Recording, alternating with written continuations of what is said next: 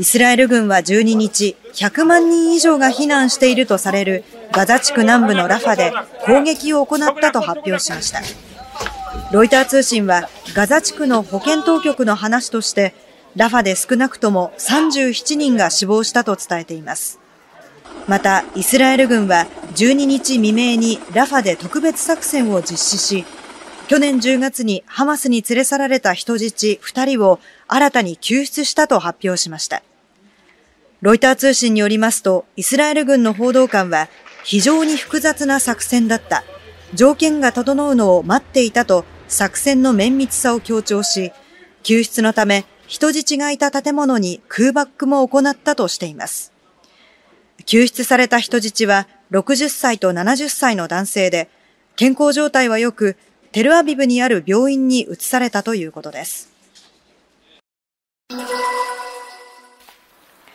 この事故は先月27日未明、宜野湾市の国道58号で、車道に横たわっていた市内在住でパート店員の玉木真由美さんがタクシーにひかれ死亡したものです。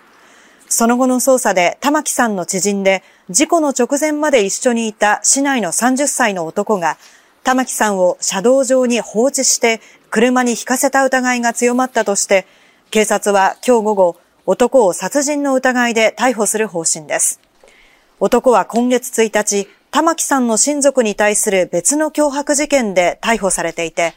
警察は2つの事件の関連も調べています。NATO は加盟国が攻撃を受けた場合、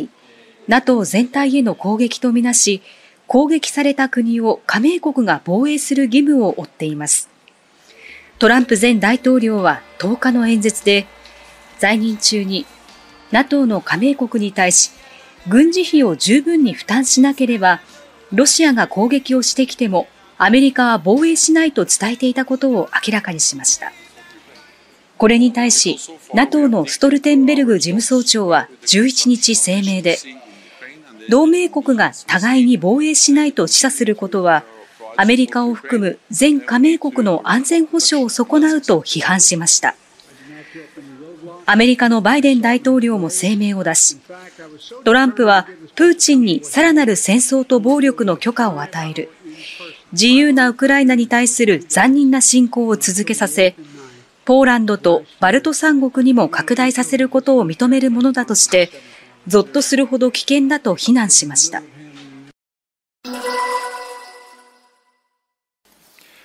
警視庁によりますと、今日午前5時過ぎ、あきる野市にある高徳寺に2人組が押し入り、80代の男性の頭などをバールのようなもので複数回殴って、金を出せなどと脅した上、物音に気づいて駆けつけた70代の妻から現金およそ5万円を奪って逃走したということです。男性は重傷とみられますが、意識はあり、妻は携帯電話で通報しようとした際に、鈍器で右手を殴られ、軽い怪我をしました。2人組は共に若い人物とみられ、ニット帽をかぶり黒っぽい服装だったということで、警視庁が強盗致傷事件として逃げた2人組の行方を追っています。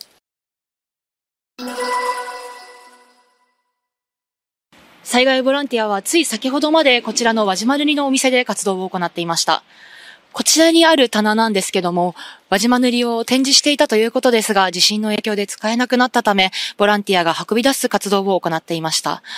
また、先ほどまであの、奥に見えるあの災害廃棄物などは店の人だけでは仕分けが追いつかないということで、こちらの仕分けの手伝いもボランティアが行っていました。今朝7時前、およそ30人のボランティアは金沢市をバスで出発。およそ3時間かけ輪島市に到着しました。昨日、珠洲市で震度4を観測する地震が発生するなど、能登地方では引き続き余震が懸念されることから、集まったボランティアに地震が起きた際の対策などが呼びかけられました。はい、昨日のように4以上の地震があったときは、えっと、すぐに手を止めて、えっと、安全な場所に退避してください。最初は、あの、被災者の方に何か助けになることをやりたいと思ってたんですけど、ボランティアで来てる以上、まあ、自分自身が怪我をしたりしたらそこでそこの人の迷惑になっちゃうのでその辺も気をつけながらあのしっかりボランティアしていきたいと思います輪島市の災害ボランティアはこの後午後2時半頃まで市内中心部の被災した家屋で活動を行う予定です。また、ここ輪島市で被災し、現在は市外で避難生活を送る高校生など十数人が地元を元気づけたいと、先ほどから輪島市役所で炊き出しを行い、おにぎりや豚汁、焼き魚など温かい料理を振る舞っています。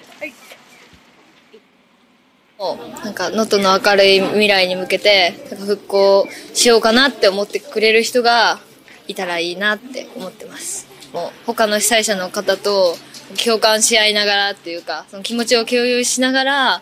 か前に向けたらいいなと思ってます輪島市での災害ボランティアは次回は16日金曜から3日間、およそ120人が活動を行う予定です。